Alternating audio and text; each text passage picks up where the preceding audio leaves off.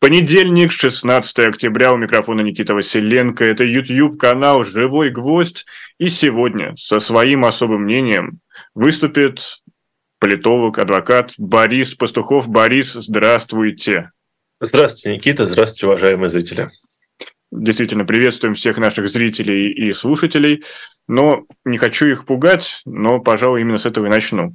Борис, а не кажется ли вам, что вот на фоне всех последних событий, это и война России с Украиной, которая никак не закончится, это и Карабах, то есть э, эскалация между Арменией и Азербайджаном, и это конфликт Израиля и Хамас. Вам не кажется ли, что мир стал на чуть чуточку ближе к всеобщему апокалипсису?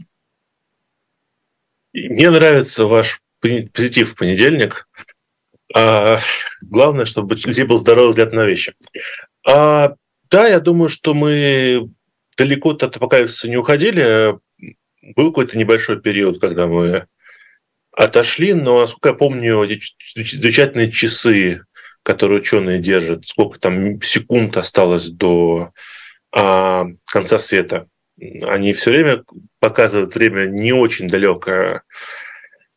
А, ну, я думаю, что надо добавить, что если там условно война между спецоперацией Азербайджана в Карабахе, раз Армения а, отказалась этому участвовать формально, а вряд ли движет нас к концу света, то есть же еще несколько фронтов, о которых мы а, часто не говорим, а, потому что они пока слава богу, не горячие, но есть противостояние, понятное, между а, Китаем и Тайванем.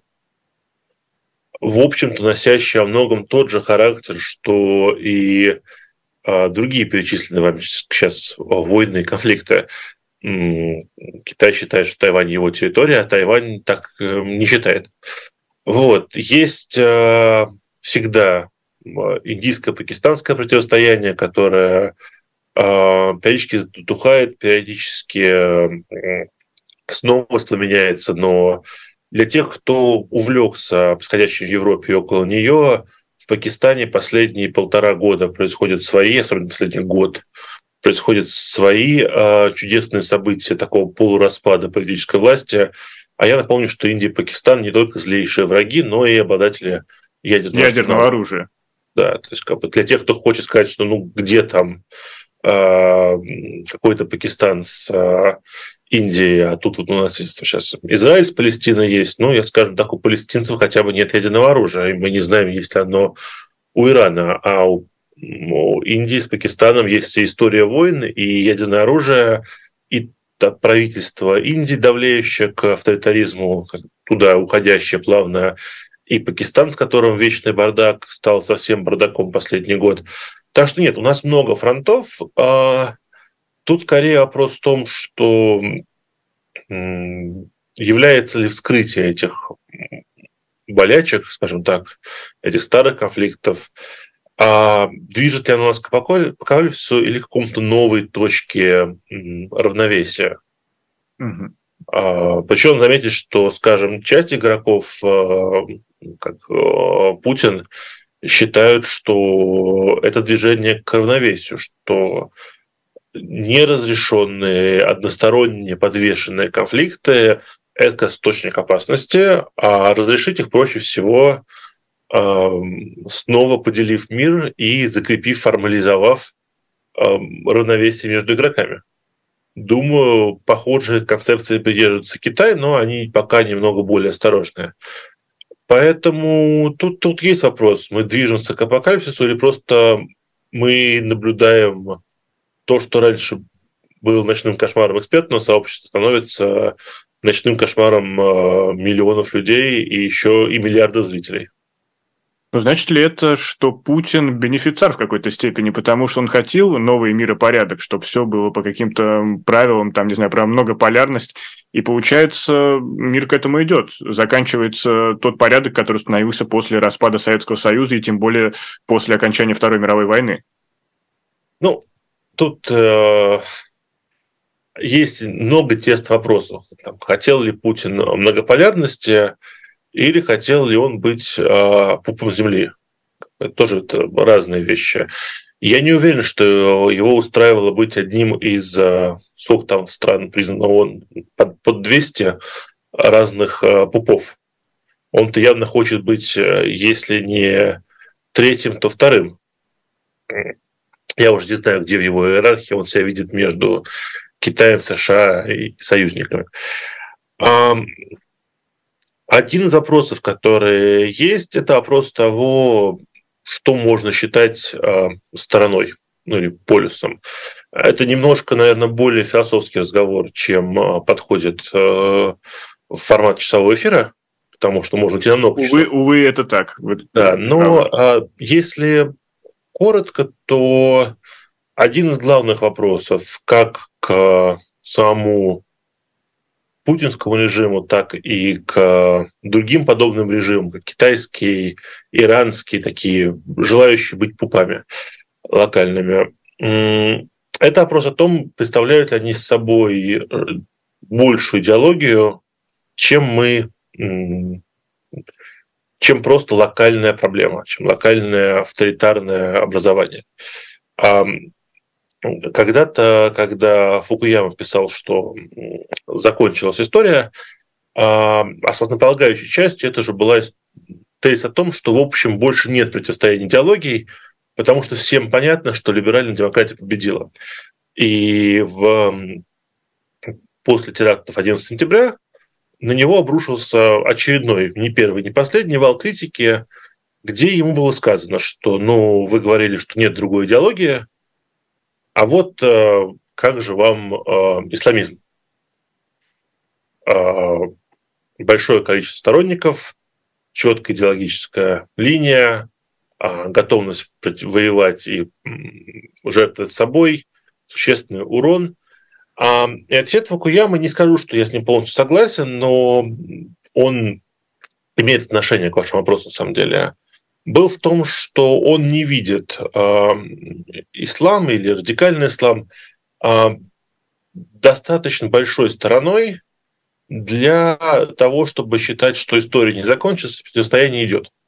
Он объяснял следующим образом. Э, ислам фактически не может массово вербовать новых э, сторонников в уже неподконтрольных ему регионах.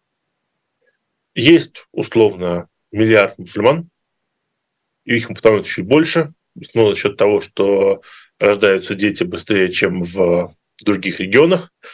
А эти мусульмане живут на своей территории, а, и их идеология, она направлена только на других мусульман.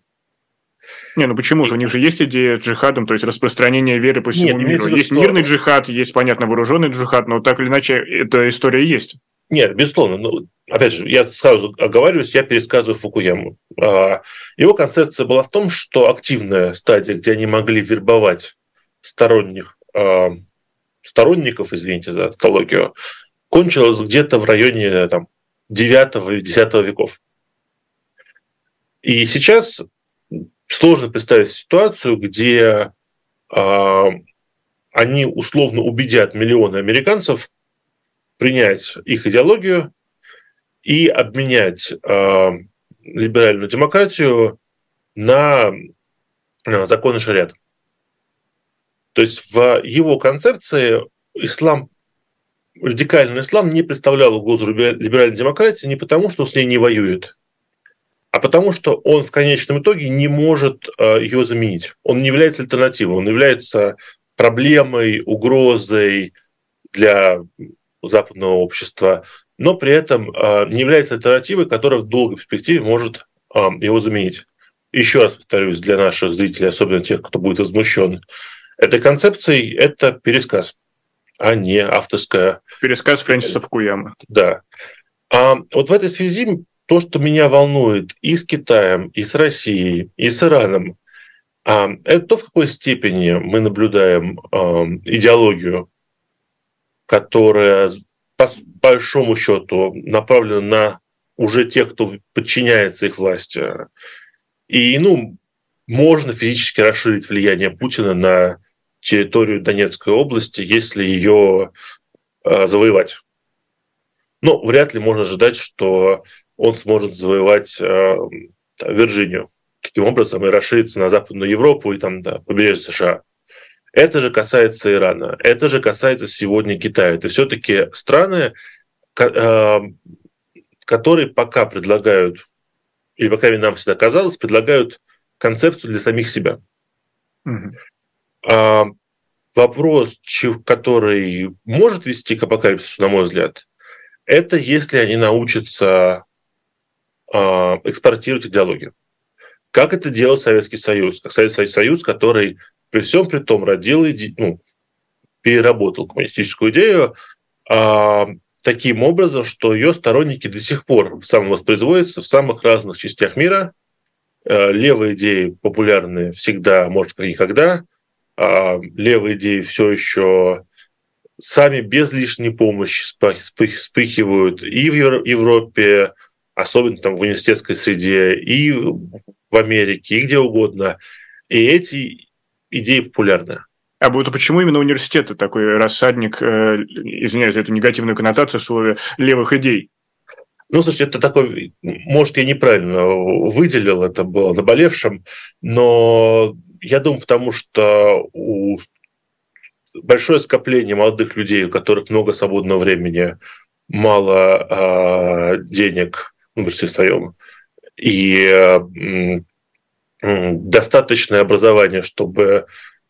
И достаточно мало денег, чтобы что-то делать, достаточно много, чтобы не думать о том, что есть обычно, оно рождает желание порассуждать. А, но если серьезно, нет, понятно, что не только университеты, левые идеи есть э, везде, возникают везде. Это был такой э, легкий укол в сторону того, где это массово рождается в Америке, но поддерживается это оно не только в университетской среде. Вот. Поэтому для меня большой вопрос, может ли Россия, может ли Китай, может ли Иран создать идеологию, которая будет привлекательна. Мы знаем, что есть диктатуры, которые опасны, вроде Северной Кореи, но вряд ли кто-то ожидает, что идеи Чучхе э, выплеснутся за пределы Северной Кореи и покорят э, миллионы, миллиарды людей, родив глобальное противостояние. Идеи Ирана, похоже, имеют неплохое распространение на Ближнем Востоке не совсем понятно, насколько они могут быть реально мультиплицированы. Ну, по сути, их базовая идея – это уничтожить Израиль, если абстрагироваться от законов шариата. Вы знаете, нет, они на самом деле, как, как не смешно, они себя позиционируют как э, борьба против золотого миллиарда все-таки. Mm. То есть, ну, уничтожение Израиля – это такая м- концепция, которую просто легко продать среди э, больших слоев населения, ну, как бы мы вообще за все хорошее, а чем будем заниматься? Мы будем уничтожать Израиль. Это понятно, коротко, ясно и емко. Но в целом они продают идею революции. Э, и эта идея не так далека от того, что мы слышим последнее время, э, последние годы по российскому телевизору. Все то же самое. Мы воюем против злых американцев. Мы за социальную справедливость. И эта борьба многом экономическая, в смысле перераспределения ресурсов. А, конечно, огромный а, такой визуальный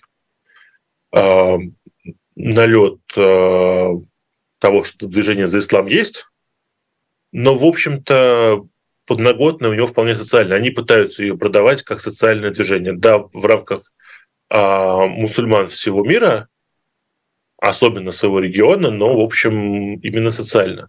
Вот, поэтому, говоря об угрозах и э, апокалипсисе, есть всегда угроза, конечно, какой-то вспышки военной, которая перерастет в ядерный конфликт и всех погубит. Но меня скорее волнует, э, смогут ли Россия, Иран, Китай – выработать какую-то идеологию, которая реально сможет распространяться за пределами э, этих регионов. Ну, смотрите, Борис, я напомню, что у нас в гостях Борис Пастухов, политолог, адвокат. А, конкретной пока идеологии нет, но есть ее эрзац. А, как минимум, Россия и Иран в последнее время очень часто экспортируют определенную ненависть. И на фоне войн особенно заметно, что эта ненависть становится некой такой дегуманизацией. Да, она взаимная, то есть, условно говоря, а, Россия показывает нечеловеческий облик противника, и Украина, например, в обратную сторону тоже ретранслирует. И также то же самое мы можем наблюдать, например, в конфликте Израиля и Хамаса или Азербайджана и армян Нагорного Карабаха. Но не кажется ли вам, что вот постепенно вот эта темная энергия может только накопиться и выплеснуться, и привести к той самой войне всех против всех, как нам завещал Гоббс? Ну, я думаю, что э, вы, безусловно, правы, но это один из двух аспектов. Э, визуально мы видим именно накопление ненависти, но отчасти, я думаю, это связано не только с каким-то уникальным э, периодом времени, в котором мы живем, где все друг друга ненавидят. Это, кажется, не новость, особенно для любого человека, который захочет погрузиться почти в любой период человеческой истории.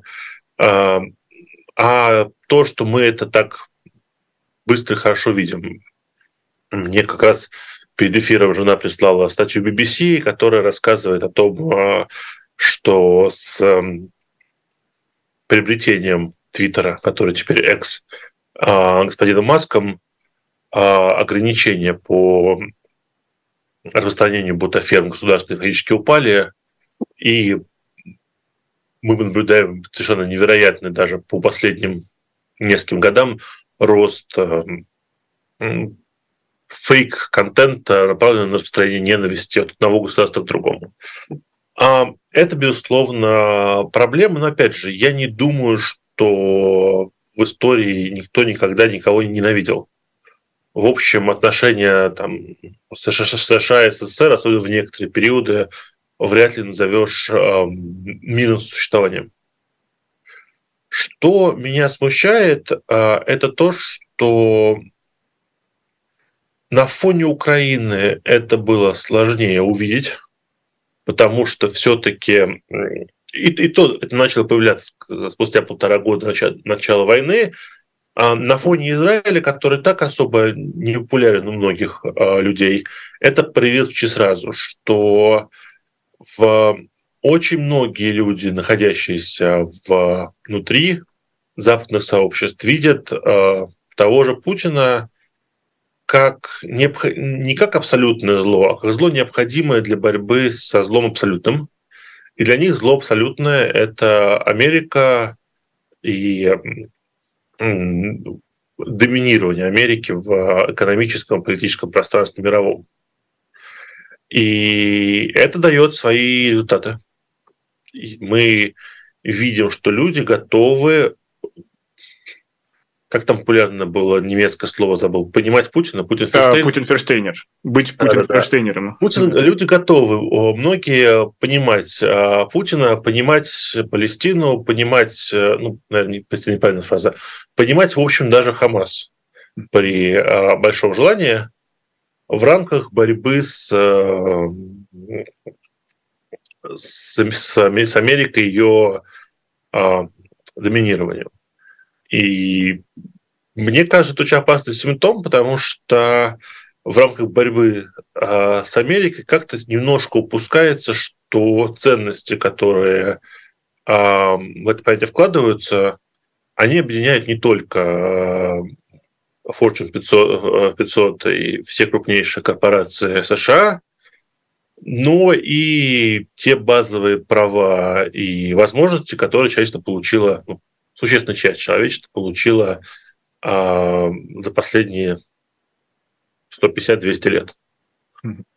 Вот, поэтому тут, тут, мне кажется, ненависть это плохо, страшно, но вот эта готовность отделить э, ценности и права западного сообщества от э,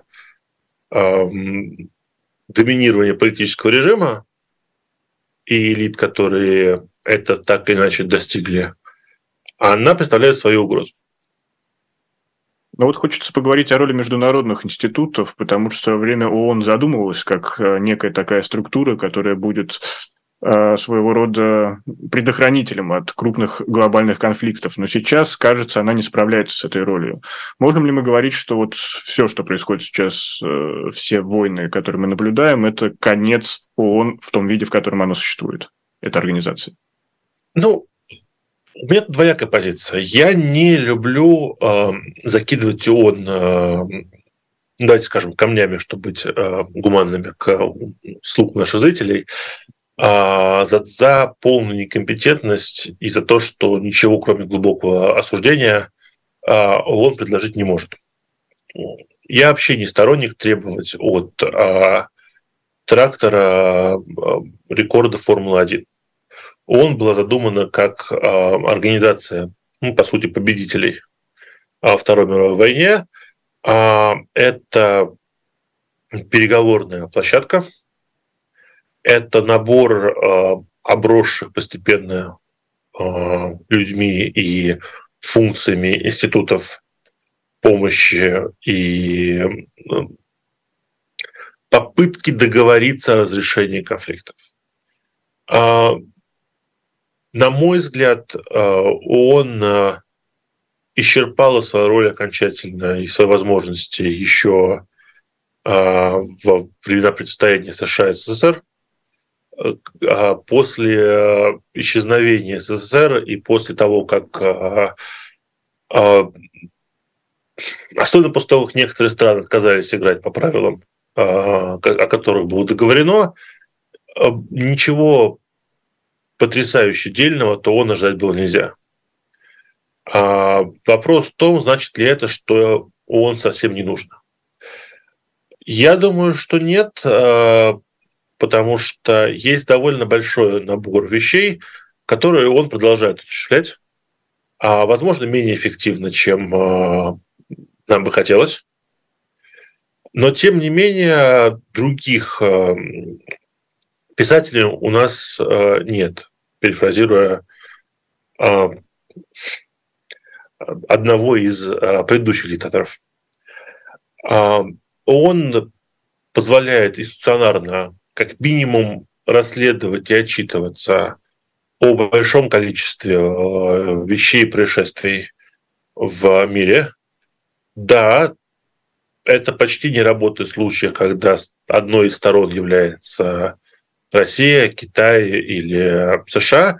Но вообще этим не исчерпываются мировые конфликты. И если вы считаете, что кровавые войны между странами, не обладающими ядерным оружием, не нужно пытаться урегулировать, то у меня для вас плохие новости. Вы тоже не, не гуманист. А вот есть программы помощи, да, мы знаем довольно эпичные истории провалов. Например, если я не ошибаюсь, миссия ООН как запомнилась тем, что а, пытаясь спасти людей от голода после урагана, на невероятный уровень подняла распространение венерических заболеваний и изнасилований на острове. Но помимо таких провалов есть все-таки истории, где они умудряются как-то распределять помощь, как-то распределять гранты, а, как-то продвигать образование и медицину в а, бедствующих регионах. Поэтому мне не кажется, что он надо настолько разносить и а, уничтожать. Просто надо ставить ожидания соответствующим образом. Никто не может представить, что ООН как организация сможет разрулить конфликт между Востоком и Западом, между Россией и э, США, ну, в данном случае Россия и США как прокси России и Украины. Понятно, что э, таких полномочий он нет, никогда не предусматривалось, и говорить, что организация, которая не должна была это делать, проваливает свою миссию, это немножко жестоко по отношению к самой организации. Поэтому какая, какие-то международные институты нужны. Если мы сможем сделать их лучше, было бы хорошо, но думаю, лучше мы сможем сделать только э, после очередной войны, как это было предыдущие два раза, а поэтому большой войны. а поэтому мне не хочется, чтобы мы их улучшали такой ценой. Да, в такой, в такой ситуации полностью с вами согласен. А, и резюмирую, да, в любом случае, если а, отсутствие институтов гораздо хуже, чем э, наличие неэффективных.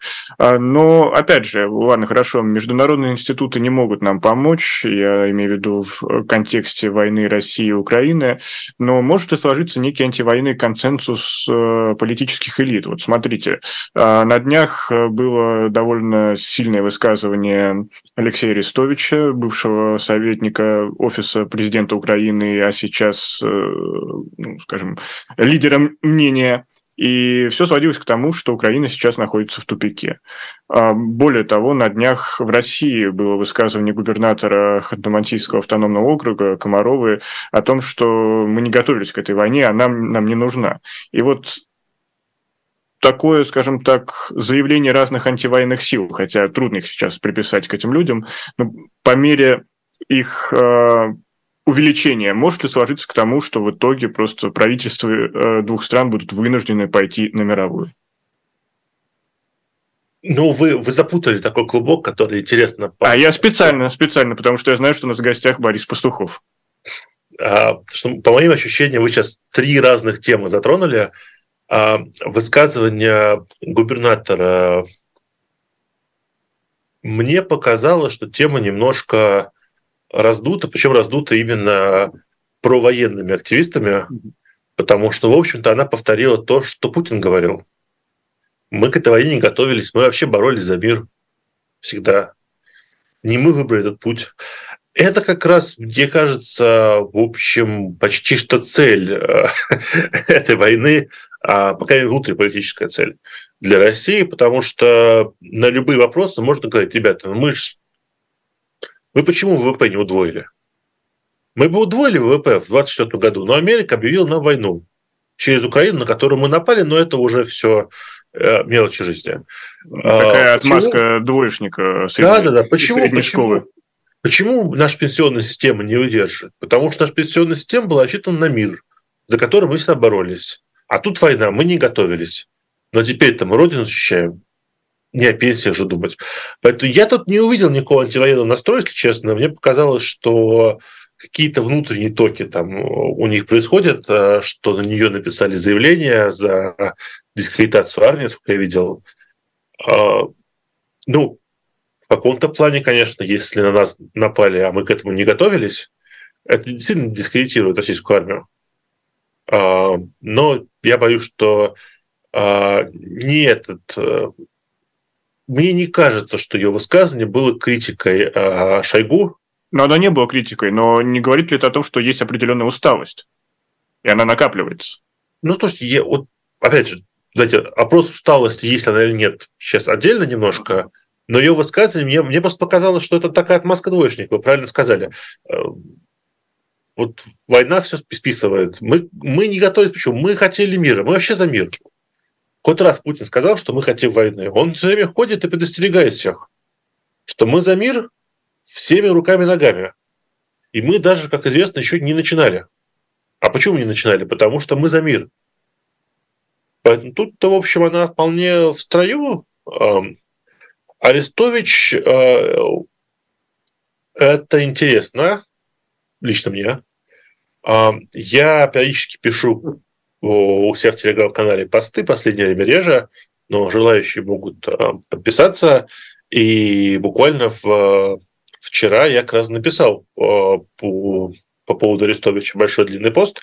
Я вот подтвержу а. для нашей аудитории, что вы профессионально препарируете Арестовича в той или иной степени пугающий, пугающий медицинская кататься, ну, допустим. А, вот. А, и я начал пост словами о том, что мне хочется поговорить об идеях, которые он сформулировал сами по себе, независимо от того, популярен ли он сам его идеи в Украине. Естественно, подавляющее что комментариев, которые получил, были разговоры о том, что я ничего не понимаю, и Арестович не популярен в Украине. А люди всегда внимательно читают все. Но опять же, мне не кажется, что его высказывание – это работа на консолидацию какого-то мнения, которое уже существует в стране. А, ну, отчасти это, естественно, оправдание несбывшихся его позитивных прогнозов по контрнаступлению Украины. А отчасти это, возможно, я тут э, даю ему слишком много заслуги, но это попытка заранее подготовить почву, а, симулировав то местами очевидное, что пока говорить слух не принято, а я подозреваю и думать о чем не хочется большой части населения а, не только Украины, но и союзников Украины, а, вещи, что фронт, в общем-то, встал. И что а, при вставшем фронте есть всегда два выхода. Опять же, тут почти цитирую Арестовича, но он говорит очевидные вещи. Тут можно любить его, не любить. Можно либо найти какое-то суперсредство прорвать фронт, и тут... Как это было мем Вундервафля. Да, ну, Вундервафли это такой немножко саркастичный подход, да. Ну, этим методом может быть резкое увеличение передачи США, имеющихся у них вооружений. Не нужно, не нужно... Я думал о слове Вундервафли, но я подумал, что он немножко уничижительно звучит здесь, потому что, ну, э, реально есть возможность собрать американские ресурсы, перекинуть их в Украину, и, возможно, даст э, возможность прорыва. Просто пока это не выглядит какой-то ближней перспективой а, да, нужен прорыв, но если прорыва нет, а то, что казалось, может дать прорыв, те войска, которые могли дать прорыв, пока ничего кардинально не изменили на фронте, то вторая альтернатива – это замораживание этого конфликта. А многие возмущенно пишут и Арестовичу, и теперь мне, что Украина никогда не подпишет ничего с Россией, с Путиным и так далее – а, мне не показалось, что кто-то утверждает обратное. Тут подписывать не надо. Фронт может стать, если он встал, он встал. Ты можешь подписывать соглашение, не подписывать соглашение, можно иметь перемирие, как у России с Японией. У России с Японией перемирие вот держится 70 лет. У Кореи с, с Южной, Северной, по-моему, перемирие это формально не подписано толком. Но линия фронта встала и стоит. Поэтому тут э, для корейского сценария не нужно договариваться, нужно просто иметь возможность э, прорвать фронт в ту или иную сторону. Поэтому мне и показалось, что разговор Арестовича – разговор от усталости от войны. Это разговор о истощении ресурсов для изменения статуса кво. А усталость от войны скорее история куда-то в Словакию. Вот э, были выборы в Словакии недавно – где победила э, партия с, в общем, с одним из лозунгов э, «Ни одного патрона Украине». Они потом чуть поправили, что ни одного патрона, но гуманитарную помощь дадим. Но... Сделали некие комментарии со звездочкой, как говорится. Да, да, да, да, ну, уже придя к власти, что-то сказать надо. Но, в общем-то, траектория понятна. Венгрия устала от войны Украины э, и России, мне кажется, момент э, нападения. То есть она прям сразу устала загадочным образом. А, ну и часть а, населения Европы и Америки тоже устает. Мы хотим того или нет, но а, всегда будет вставать вопрос, какую цену мы платим, за что именно платим. И тут возникает всегда такой клубок, потому что западные страны будут, население западных стран будет все больше и больше спрашивать, что мы даем деньги на вооружение, а да мы поставим деньги на войну, война идет, фронт не двигается. А если фронт не двигается, почему не договориться о том, чтобы фронт не двигался и давать меньше денег? Ответ а, Украины и населению Украины тоже понятен, что вообще-то фронт не двигается, а вы от нас требуете а, отчета как об инвестиции в компанию, а у нас умирают сотни людей и тысячи людей.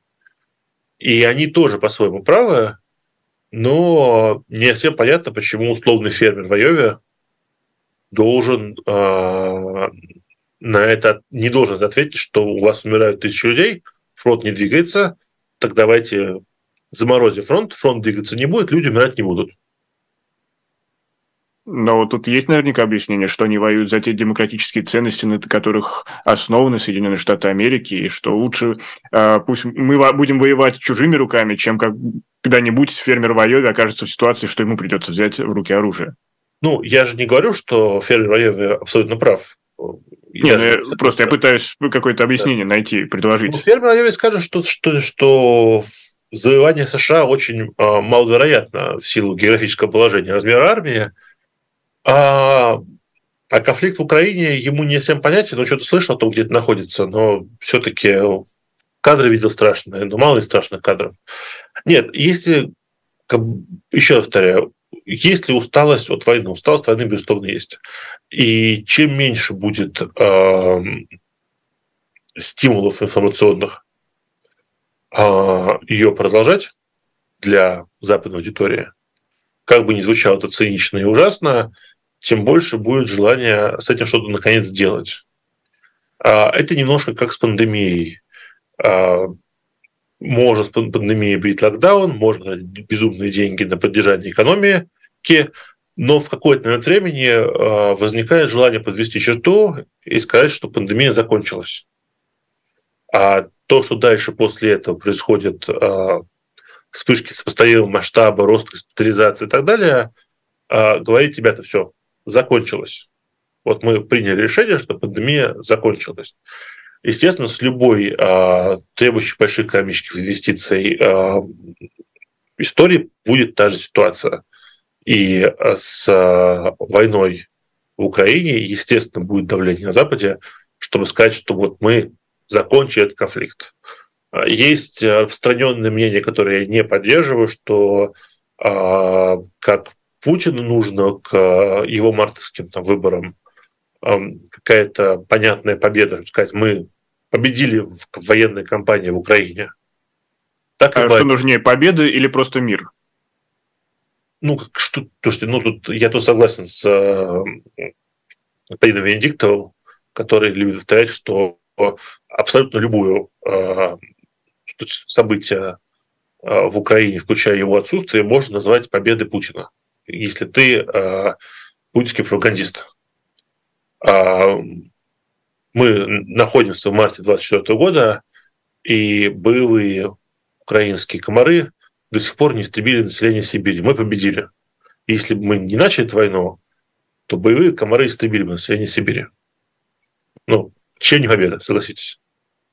Поэтому тут э, Байдену чуть сложнее, его пропагандистский аппарат работает хуже. И поэтому есть как второе мнение, что какая-то точка нужна будет уже э, Америке, или американскому правительству, точнее, к их выборам. То есть еще 6 месяцев от выборов путинских. А, опять же, думаю ли я, что это настолько большая потребность, чтобы а, любой ценой заставить Украину пойти на мирное соглашение. Нет, я пока не понимаю, какое может быть мирное соглашение. Скорее, мне представляется, что в условиях ограниченных ресурсов мы можем, опять же, не говорю, что желаемая ситуация, столкнуться с историей, что уже обе армии будут вынуждены перейти в оборонительный режим на текущей линии фронта. Считаете ли вы это окончанием войны? Не знаю. Потому что понятно, что это будет если такое случится, это будет просто замороженный конфликт.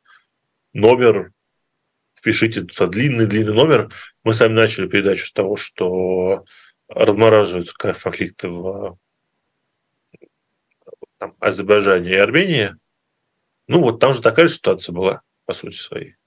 Прошло 30 лет, баланс сил поменялся, и в нужный момент времени Азербайджан разморозит конфликт. Может ли случиться такое в Украине? Ну, очевидно, может. Ну, этот вопрос давайте ставим военным экспертам, футурологам и тем, кто может действительно заглянуть в будущее. Я напомню, что у нас в гостях политолог, адвокат Борис Пастухов. Э, призываю эту трансляцию поддержать лайками, можно поделиться ею с друзьями или, например, зайти в наш магазин shop.diletant.media, где доступен разный мерч, а в том числе футболки, и я всячески приветствую покупки этих футболок. А, не знаю, может, вы присылайте их в комментарии, кто уже приобрел, это будет очень клевый подарок, и, пожалуйста, заходите, вы тем самым можете поддержать наш канал. Ну а мы продолжаем нашу беседу с Борисом Пастуховым, и вот мы наблюдаем, что ситуация на фронте никаким образом не меняется, но при этом в России идет усиление борьбы с инакомыслящими. То вот недавно заявит Володин о том, что релаканты могут попасть под статью о госизмене, э, запрещают э, фильм Сакурова, где рассказывается о диктаторах Сталине, Муссолини, Гитлере, э, которые попали на небеса, казалось бы, такой довольно добро, добротный, вымышленный сюжет, который может э, присутствовать, э, которым, который может рассуждать на ту или иную тему природы диктатуры. но вот вы его... можете попасть под статью об оскорблении чувств верующих. Все, все, все. Россия страна возможностей. Выдуман, надо, надо это помнить. Сюжет, В России возможно все. Про выдуманный сюжет, смотря хорошо, хорошо. Борис, спасибо большое, что вы поправили. Это действительно важно. Но вот для меня такая вот значимая история – это история, об, связанная с арестом адвокатов Алексея Навального, которого, которых обвинили в том, что они участвуют в экстремистском сообществе. И вот э, эти все истории не говорят о том, что действительно усталость накопилась, от войны, и власть всеми силами пытается это все купировать, в том числе э, из серии «бей своих, чтобы чужие боялись». Ну, во-первых, а, я позволю себе не согласиться с вами, что адвокат Алексея Навального – это свои. А, это не свои, но это граждане это Российской Федерации, свои. которые находятся на территории Российской Федерации. Ну да, ну до кого они, они бы и Байдена, наверное, посадили, но не хочет гад сдаваться-то. А, нет, а, я в том плане, что кого они еще могут бить. Мне кажется, тут есть два, два разных аспекта. Эм, для меня скорее удивительным, э, удивительно разумным является то, что власть пока умудряется поднимать температуру котла постепенно. Э, настолько большой на словах энтузиазм в отношении террора у представителей власти и настолько на словах большая поддержка этого террора в некоторых слоях общества, как минимум, что надо отдать им должное, они удерживаются от соблазна вот прямо сразу всех посадить. Борис, я тогда уточню, кому нужно отдать должное? Лично Владимиру Путину или есть какие-то да, теневые да. структуры, которые... Я сейчас говорю не про то, что какие они великие гуманисты, и понятие неправильно, а про то, что с точки зрения удержания в стране власти, естественно, грамотно не делать резких движений. Ну, например, такие, как начало войны. Тут явно большое резкое движение. Но, в общем, было ощущение, оно есть до сих пор у многих, что вот-вот должно начаться каскадное обрушение, где сажают всех, границы закрывают, призывают всех, а, национализируют все, отбирают а, собственность, начинают погромы. А риторик телевидение, риторика многих э, государственных деятелей намекает на то, что вот руки люди чешутся. А мы, тем не менее, видим именно постепенное, аккуратное поджаривание. То мы инагент объявляем, то мы чуть ужесточаем им условия, то мы вот эти посадили, то вот тех посадили, вот фильм на полку положили, еще что-то сделали. То есть пока это все-таки процесс а, постепенный. А другой вопрос, что почти никому, кто мне есть в истории, не удалось удержать этот процесс э, в рамках медленного огня. Рано или поздно он по своей внутренней логике сваливается в такой нормальный большой террор. Ну, если, конечно, до этого не случается что-то с режимом сам по себе. Поэтому я не уверен, что то, что мы видим, свидетельство страха э, перед э, антивоенными настроениями, а не э, инерция террора, который медленно-медленно раскручивается. Борис, я тогда уточню, что является теми предохранителями, которые э, спасают страну от большого террора? Президентские выборы или, или что? В России или вообще? В России. Я думаю, пока осознание того, что нет такой угрозы, на которую нужно отвечать столь радикально, с боязнью спровоцировать... Ну, представьте, что у вас все хорошо, зачем вам резко что-то менять? Так и тут. Пока нет ощущения, что есть какая-то революция. Все, кто надо, сидят. Все, кто высовывается, сажаются или уезжают. А, и постепенно этот вот барьер, где надо либо уехать, либо сесть, он опускается вниз. Мы начинаем там с Алексея Навального, потом мы уходим к там, Яшину, потом еще куда-то, потом доходим до адвокатов Алексея Навального. А, мне понятно, есть такая эмоциональная составляющая, где любые коллеги по цеху особенно дороги. Но с другой стороны, понятно, что у нас в стране богатая история, где участники экстремистского сообщества могут стать и водители, э, друзья, знакомые, прохожие, которые долго смотрели на фотографию Навального в газете и так далее. А, поэтому после этого ценз постепенно опускается и зачехляется, страна зачехляется. Я не думаю, что это что-то новое.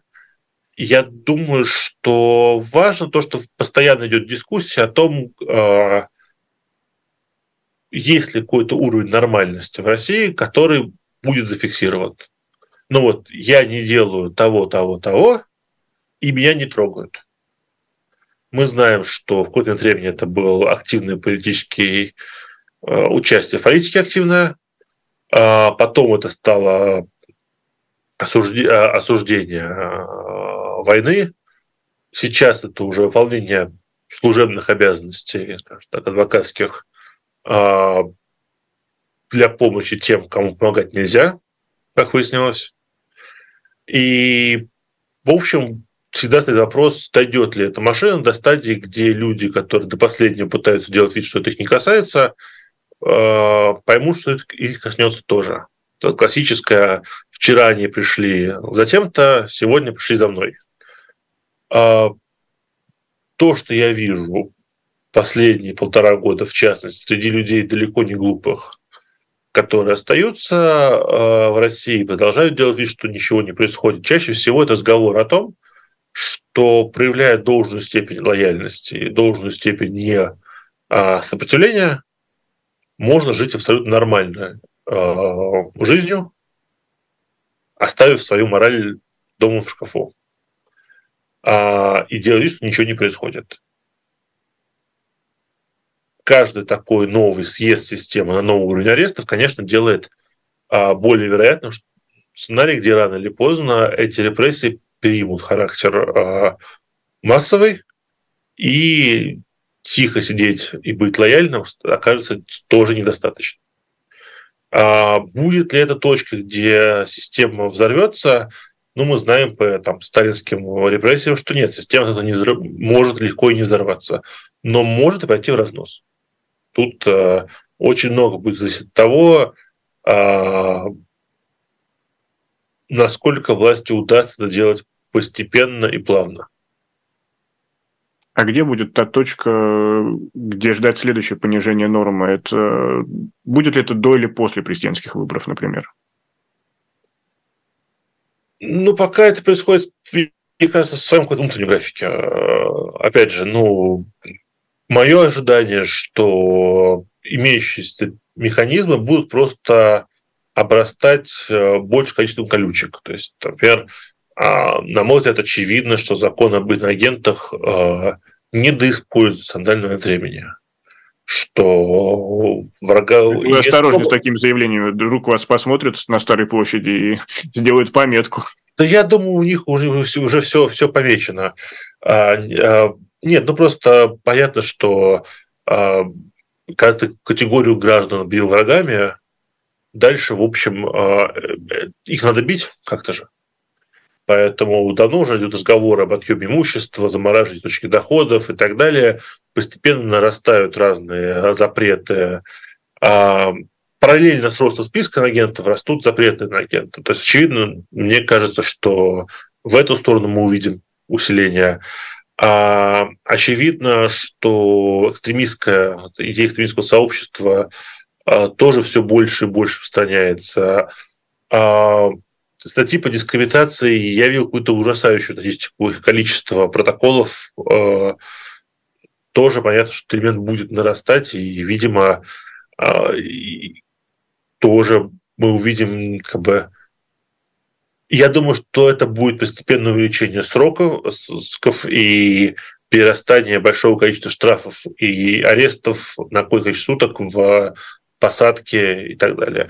То есть я думаю, что постепенно нарастание огня, оно будет происходить и дальше, и президентский выбор здесь не, не помеха и не помощь.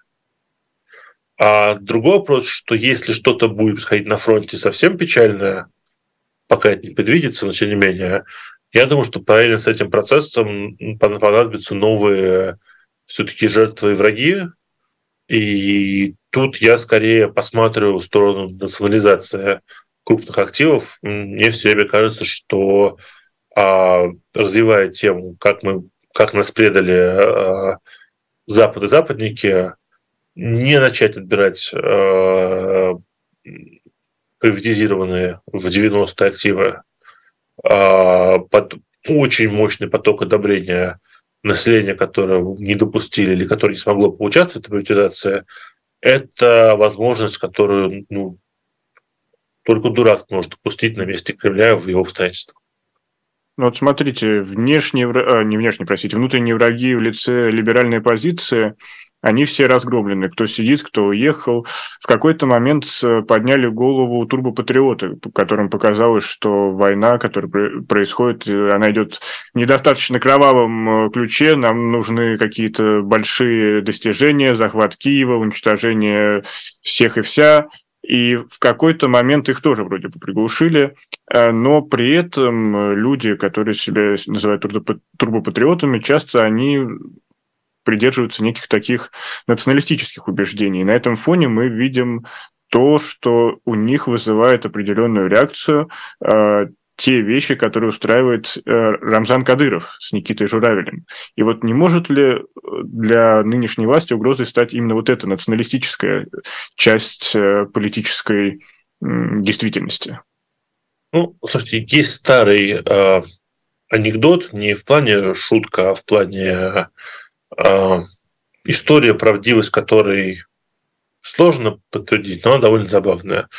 А, ну, апокриф, хотите. А, что когда-то перед войсками Троцкий выступал, перед войсками еще имперскими, призывая солдат перейти на сторону большевиков. И какой-то из офицеров, пытаясь этому противостоять, вышел и сказал, ну что вы слушаете, посмотрите на него. Это же, ну, будем цензурными, еврей. Другое слово было сказано. На что из гомона солдатских голосов послышалось, что ты его не трожь. Еврей-то он еврей, но это наш еврей. Поэтому пока мне кажется, что история с Кадыровым купируется тем, что это, конечно, неприятный русскому националисту типаж, ну, хотя бы потому, что он не русский. Но это же наш, это чеченец, это наш чеченец.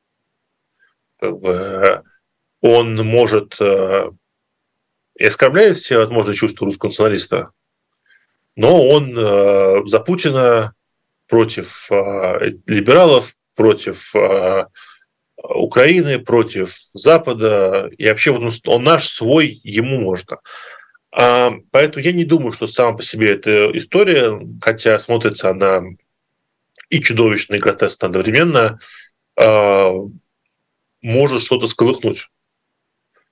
Другой вопрос, что в случае, если начнется какое-то противостояние, это то, что многие обсуждали, в, когда еще Пригожин восстал, что можно сколько угодно говорить о том, что народу, в общем, все равно.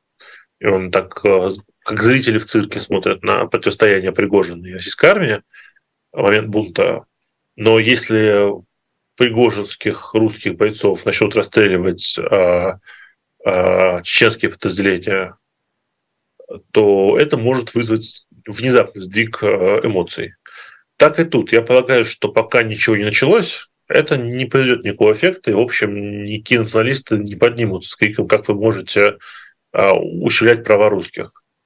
А вот если эта ставка на, эту ставку на национальную гвардию Путина, лично его отряд последний, когда-то придется использовать кому-либо против а, то хотя бы либералов, то тогда национальный фактор может сработать, потому что вот там уже начинается все-таки массовая картинка, она действует на подсознание. Что ж, наше время подошло к концу. Я напомню, что в гостях сегодня со своим особым мнением был политолог-адвокат Борис Пастухов. Э, главный вывод, который делаю по итогам нашей встречи, что все-таки апокалипсис откладывается, по крайней мере, до следующей нашей встречи в эфире. Надеюсь, а, а там, как принято говорить в этих стенах, будем наблюдать. Спасибо большое. Берегите Спасибо себя большое. всего доброго. До свидания. Это был «Живой гвоздь», программа «Особое мнение». До свидания.